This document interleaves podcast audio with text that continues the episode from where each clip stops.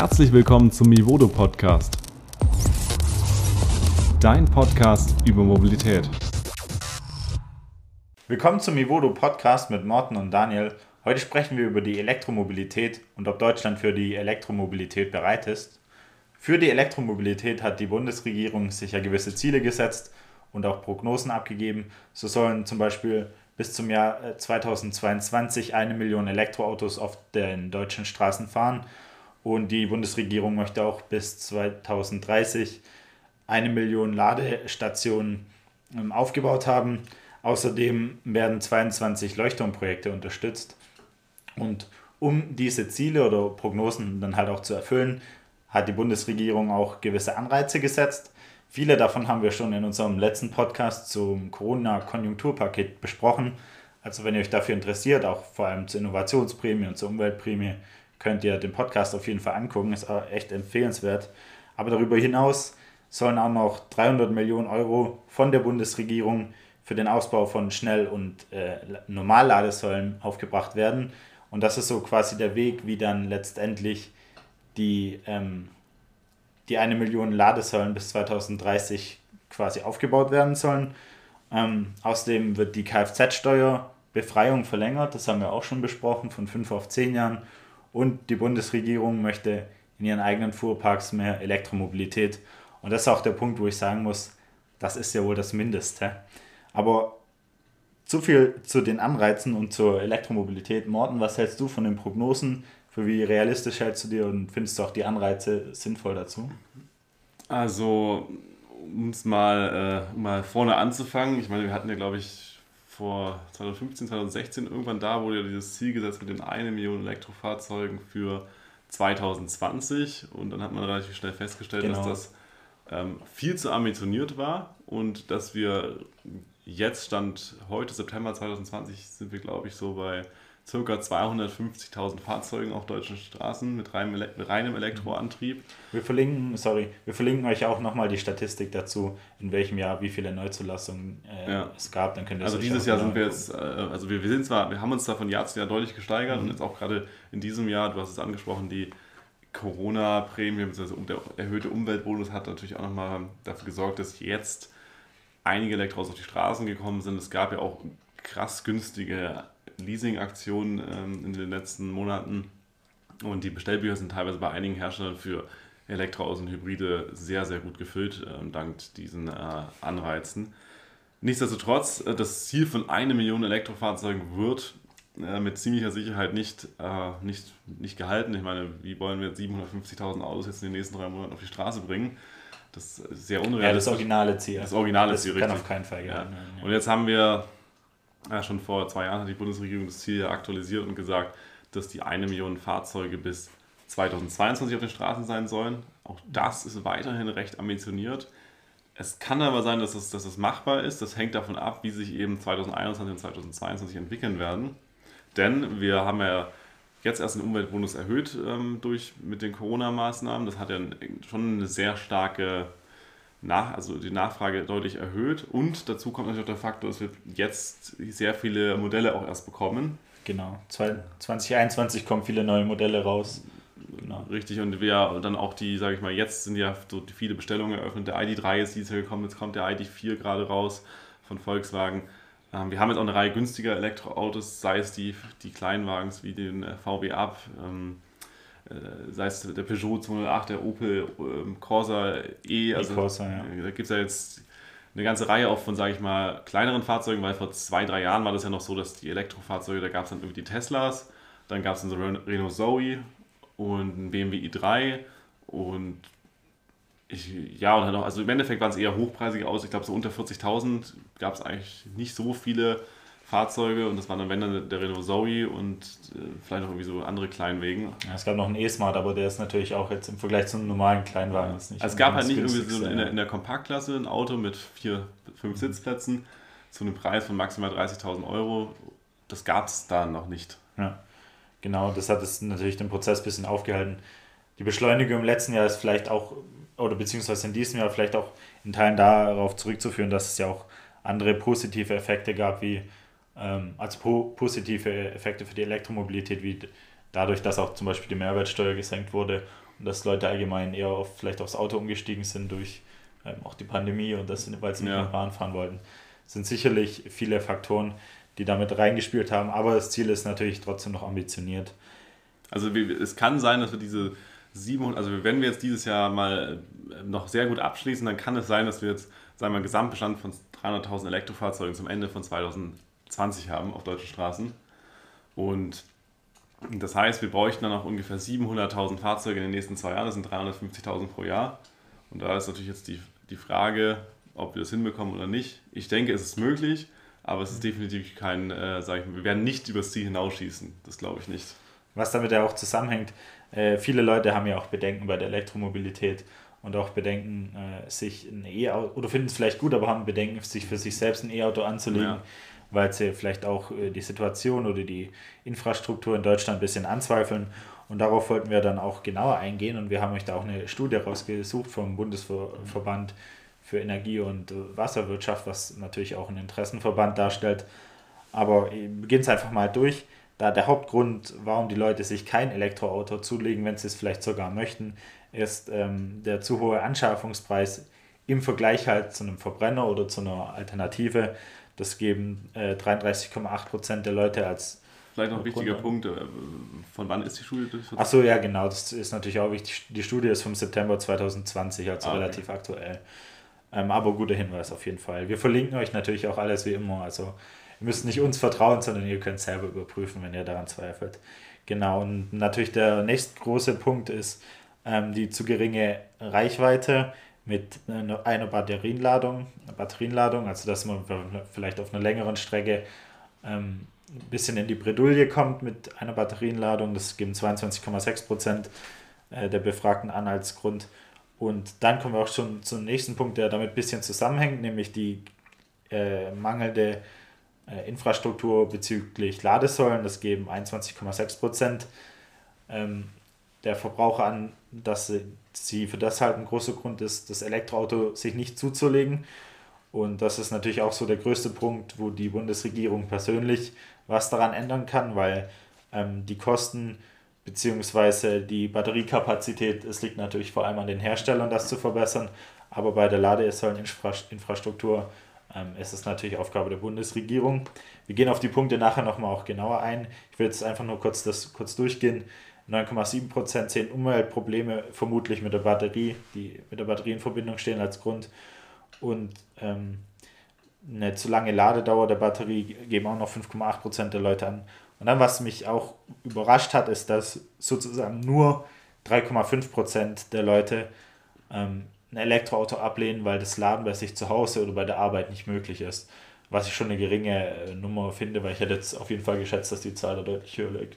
Ja, das ist, äh, das ist, das ist relativ überraschend, weil man ja eigentlich denkt, dass, ähm, dass dieses Lade, dass die Ladeinfrastruktur, die Leute bemängeln die Ladeinfrastruktur im öffentlichen Raum, aber sehen so diese Option, bei sich zu Hause zu laden, gar nicht so als genau. relevant an. Also die, also wahrscheinlich ist eher der Gedanke, dass die Ladeinfrastruktur im öffentlichen Raum sein soll. Es, es hängt sicherlich auch damit zusammen, dass in Deutschland ja nicht äh, oder viele Menschen ja zur Miete wohnen oder auch, ähm, auch viele Leute gerade in größeren Städten an der Straße mit ihrem Auto parken und mhm. ähm, dass, dass man ja die Ladeinfrastruktur bei sich selbst zu Hause aufbaut, ist ja ist mit einem hohen Investment verbunden, was man in der Regel natürlich nicht bei, bei nur, bei Wohneigentum und auch nur, wenn man den entsprechenden Platz hat, einen eigenen Stellplatz, eine eigene Garage hat, realistisch umsetzen kann. Klar, vor allem halt auch, wenn man über so Sachen wie Wallboxen spricht, das ist natürlich ja. dann für einen Privathaushalt ein, ein großes Investment zusätzlich noch. Aber das ist auch, denke ich, ein interessanter Punkt für die Elektromobilität in Deutschland, weil die Kultur sich da in gewisser Weise, denke ich, schon ändern muss, also die Tankkultur. Weil im Prinzip funktioniert das System ja am besten, wenn man einfach bei sich zu Hause lädt oder bei der Arbeit. Ja. Und da die, die, der klassische Weg an der Tankstelle, quasi das Auto aufzuladen, wie wir das vom Benzin- oder Dieselfahrzeug kennen, das wird sich wahrscheinlich ändern müssen eigentlich.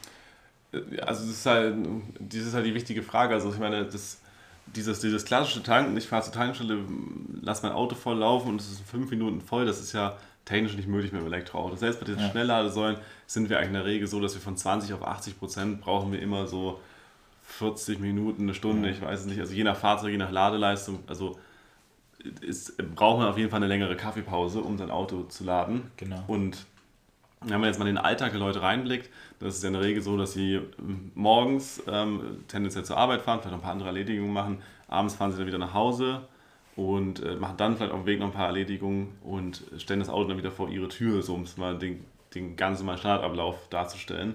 Ja. Und währenddessen gäbe das natürlich das Potenzial, das Fahrzeug beim Arbeitgeber zu laden.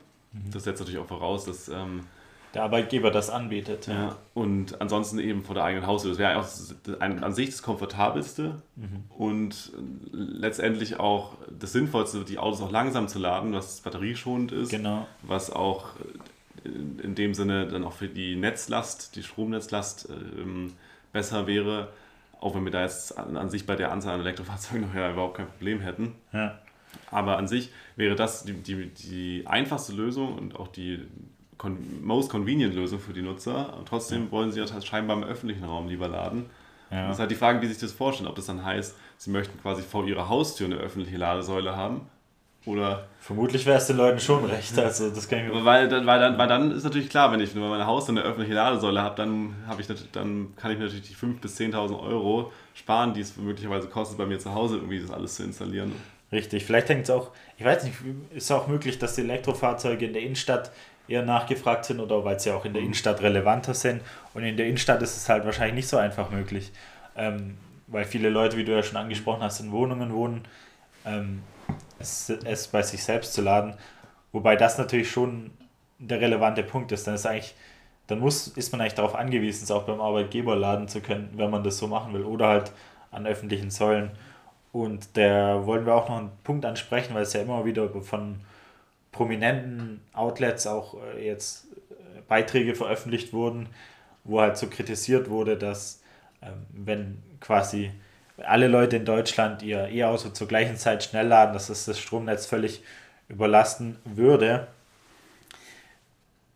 Wenn man halt quasi das Statement bringt und äh, so einen Beitrag macht, setzt man ja voraus, dass sich die Ladekultur nicht ändert, was schon, was schon ein großes Problem ist.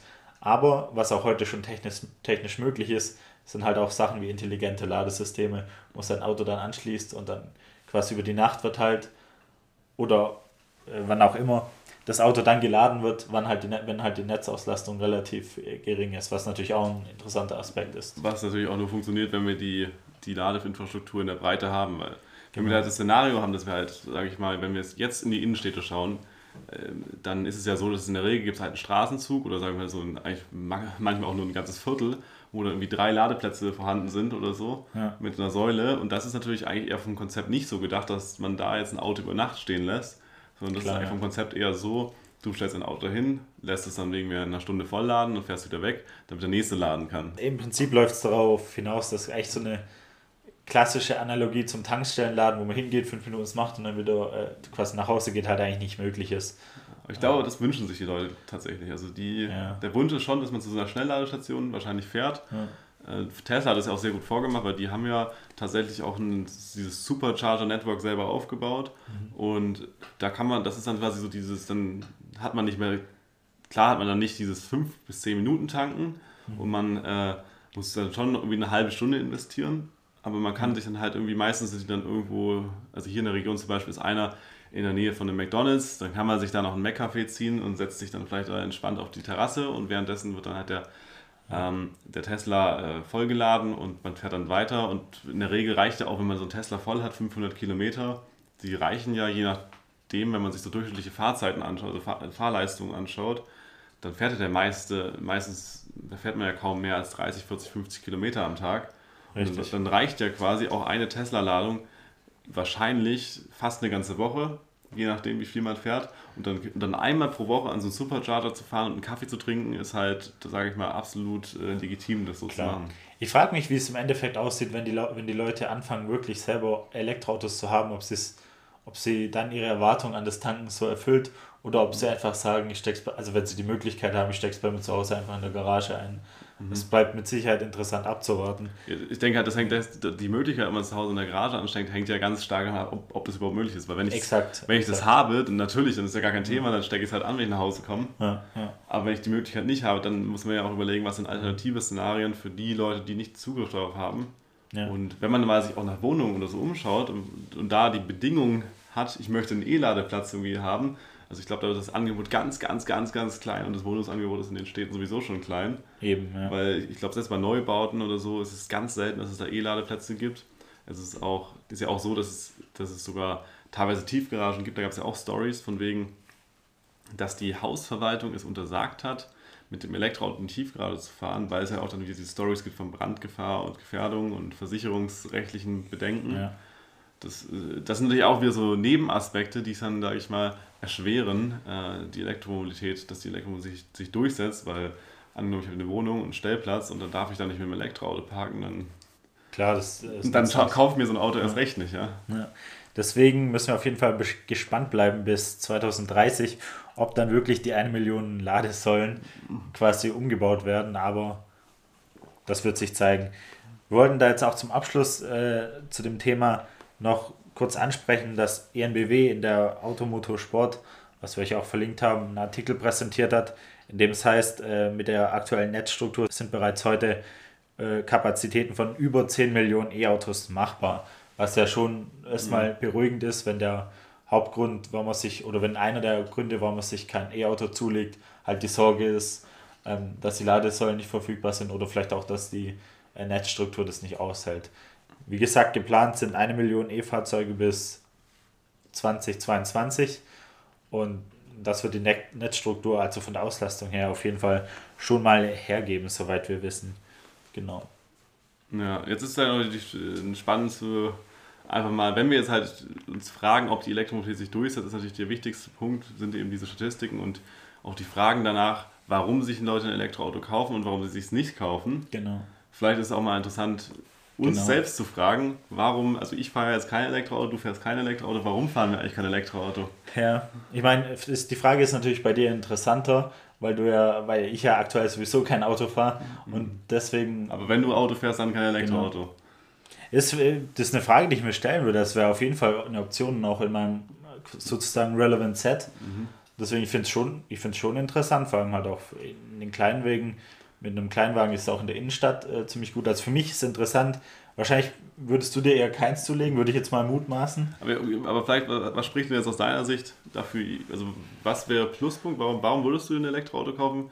Jetzt mal angenommen, du würdest jetzt ein Auto zulegen in den nächsten zwölf Monaten. Okay, also rein, was mit dem Antrieb äh, zu tun hat. Ja, nee, also würdest du in den nächsten zwölf Monaten dir ein Auto zulegen und warum würdest du, also aus welchen Gründen könntest du dir vorstellen, ein Elektroauto zu kaufen? Aus welchen Gründen könntest du dir nicht vorstellen, eins zu kaufen? Okay, also ich könnte mir natürlich vorstellen, ein Elektroauto zu kaufen, weil ich den Sinn dahinter verstehe, dass wenn die Flotte sich erneuert, dass auf jeden Fall CO2 langfristig eingespart wird, weil das ist ja auch ein Punkt, egal wer das äh, Auto fährt, das, egal wer in welcher Hand das E-Auto fährt, wenn es lang genug im Umlauf ist, ist es auf jeden Fall äh, CO2-schonender als quasi ähm, der Kon Konkurrent als Verbrenner, natürlich mit dem Nebensatz, wenn es lange genug gefahren wird. Das ist für mich auf jeden Fall ein überzeugender Grund, also ein mhm. Umweltaspekt. Wenn man jetzt natürlich über so Dinge spricht wie Feinstaub, ist es nicht wirklich relevant, weil der ungefähr gleich bleibt, weil er halt viel auch durch Abrieb entsteht. Das wisst ihr ja wahrscheinlich alle. Und natürlich ein weiterer Vorteil ist keine Stickoxide. Also es hat viel, würde ich mal sagen, mit umwelttechnischen äh, mhm. Aspekten zu tun, weswegen ich mich für ein E-Auto entscheiden würde, wenn ich mir jetzt eins zulegen würde. Und natürlich auch, ähm, was jetzt natürlich eher auch an die Karosserie geht, es gibt viele interessante E-Kleinwägen, die halt für die Innenstadt auch sehr geeignet sind, ähm, die wendig sind, mit denen man einen guten Parkplatz findet. Das finde ich auf jeden Fall persönlich eher interessant, weil ich halt auch so eher so einen pragmatischen äh, Ansatz habe, was Mobilität betrifft. Ähm, genau, das würde ich auf jeden Fall sagen. Wie sieht es bei dir aus? Jetzt wird die, eigentlich ist die Frage noch nicht beantwortet. Gibt es auch einen Grund, der dagegen sprechen würde, jetzt ein Elektroauto sich zuzulegen? Ja, also ich meine, natürlich. Also es gibt auch, ich glaube, die Wirtschaftlichkeit darf man auch nicht unterschätzen, dass es mhm. natürlich man sich erstmal eins zulegen muss, wobei es natürlich da auch gerade aktuell gute Deal, Deals gibt. Das wäre natürlich sicherlich ein Punkt, der dagegen sprechen würde. Und dann muss ich halt auch wieder auf den äh, Ladeinfrastrukturpunkt zurückkommen, weil ich jetzt äh, auch nicht sicherstellen könnte, dass in meiner aktuellen Wohnsituation halt die Verfügbarkeit bestünde, das Elektroauto ohne weiteres aufzuladen. Ähm, zwar gibt es in der Region, wo ich wohne, natürlich Ladesäulen, die natürlich aber nicht direkt bei mir sind. Also ist ja schon ein Punkt, der, ähm, mich quasi davon abhalten würde, auf jeden Fall. Ja. ja. Ja, also aus meiner Sicht, ähm, also was mich, was, was mich tatsächlich, was für mich ein primärer Anreiz wäre, tatsächlich ein Elektroauto sich zuzulegen, sind tatsächlich die Subventionen. Ja. Weil ja, Umweltaspekt ist, ist sicherlich ein positiver Aspekt, aber der beeinflusst mich natürlich jetzt nicht ähm, in meinem so stark im täglichen Handeln. Und, äh, Schön formuliert. Ja, man kann das ja, ja, ja ehrlich formulieren. Und aber, aber die, die tatsächlichen Subventionen, wie jetzt der Umweltbonus, dass man dann teilweise irgendwie so ein, ähm, wir reden jetzt einmal nur über die, die Elektroautos, Plug-in-Hybride sind nochmal ein bisschen ein anderes Thema, ähm, die Elektroautos damit bis zu 9000 Euro Prämie bekommt und ja. dann zahlt man dann im Monat für, da gab es diesen E-Smart für 39 Euro oder auch den E-Up, teilweise echt unter, deutlich unter 100 Euro also das, im Endeffekt, die, die sind ja alle recht günstig in der Leasingrate. Ja, vor allem durch, aktuell, durch den Umweltbonus, das finde ich ja. auf jeden Fall, dadurch könnte ich mir das auf jeden Fall vorstellen. Dann hast du noch keine Kfz-Steuer, weil du ja mhm. da befreit bist. Hinzu kommt, dass natürlich Strom, ähm, aufgrund dessen, dass es da keine Mineralölsteuer und so weiter gibt, tendenziell auch, ist zwar auch, Strom ist zwar auch teuer, aber Ticken günstiger ist als ähm, Benzin und Diesel. Und und dann natürlich noch, noch mal ein Riesenbonus ist natürlich das E-Kennzeichen, womit man dann auch einige Benefits hat in vielen Städten mit diesem kostenlos Parken und. Genau, das ist ja auch noch ein äh, Punkt, den ich aufgreifen wollte, weil wo ich darüber gesprochen habe, dass man einfach einen Parkplatz findet, mhm. muss man vielleicht mehr erklären. Liegt auch daran, dass viele Parkplätze schon für E-Autos vorgedacht sind und man also in, eigentlich in den Städten ja. mit dem E-Auto kostenlos parken kann. Das ist natürlich auch noch ein Und so, vor allem, solange, es, solange so wenige Leute ein E-Auto haben, mal von der Gesamtheit betrachtet, mhm wird es natürlich auch einfach bleiben, dann Platz an der Ladesäule zu bekommen, beziehungsweise dann eben einen Parkplatz in der Innenstadt an der Ladesäule. Wenn das natürlich dann irgendwann mal sich dann lang durchsetzt in der breiten Masse, sieht das natürlich dann auch wieder anders aus. Richtig, aber da muss man auch abschließend ganz klar dazu sagen, dass die äh, Infrastruktur halt mitwachsen muss mit dem Markt.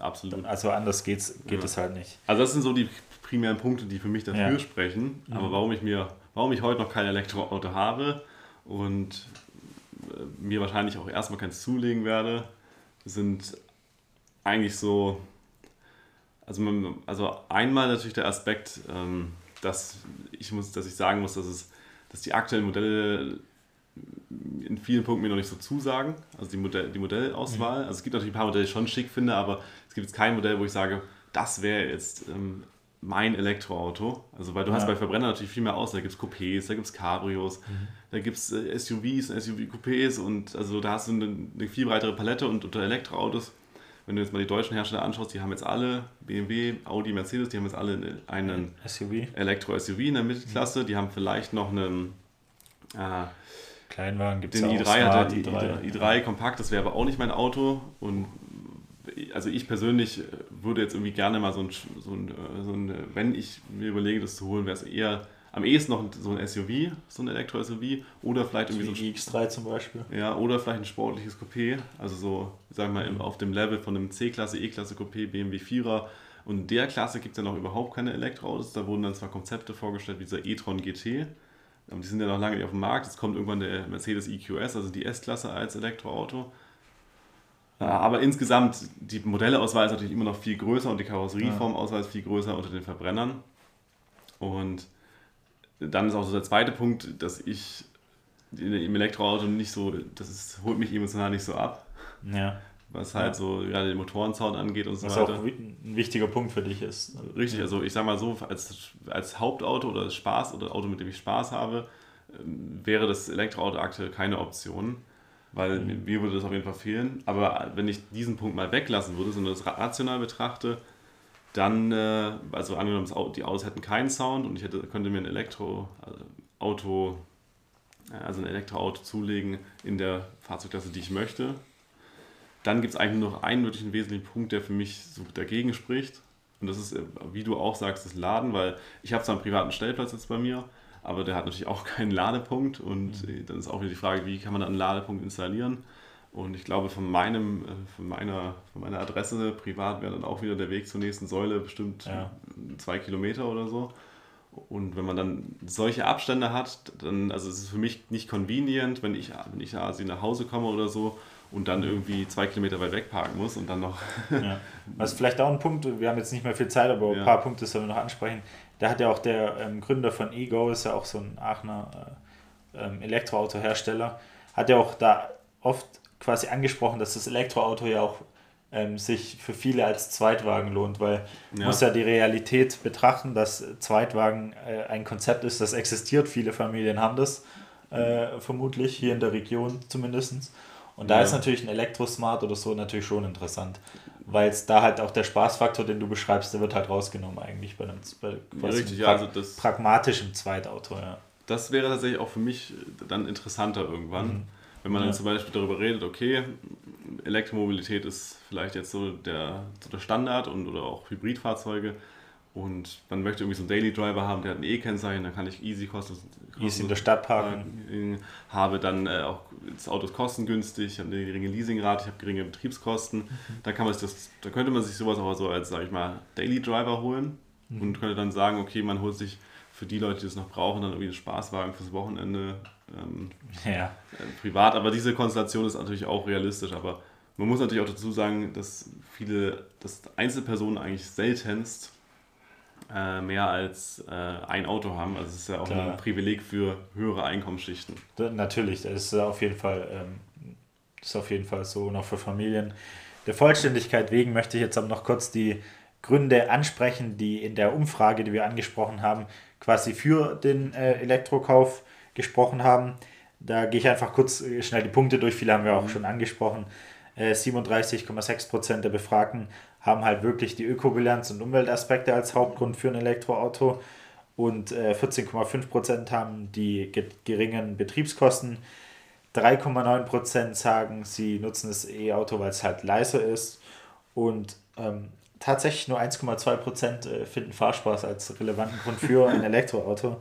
Und auch jetzt 2% finden die neuen innovativen Technologien gut. Und auch ein geringer Punkt ist eigentlich 3,2% äh, geben finanzielle Förderung an und Kaufprämien, was vielleicht auch damit zusammenhängt, dass, es, dass viele, vielleicht gar nicht wissen, was für finanzielle Vorteile sie durch das Elektroauto bekommen. Weil 3,2% ist jetzt schon wenig, finde ich ja, ich denke halt, dass viele sehen halt den hohen Anschaffungspreis, muss man sehen. Und auf der anderen Seite sieht man ja auch, dass der Großteil der privaten Leute sich eher junge Gebrauchte und Jahreswagen oder äh, also keine Neuwagen kauft. Ja. Und die, die ganzen Förderungen eigentlich aktuell nur so die wirklich die Neuwagen treffen. Das ist sicherlich auch da so ein Faktor, der mit reinspielt.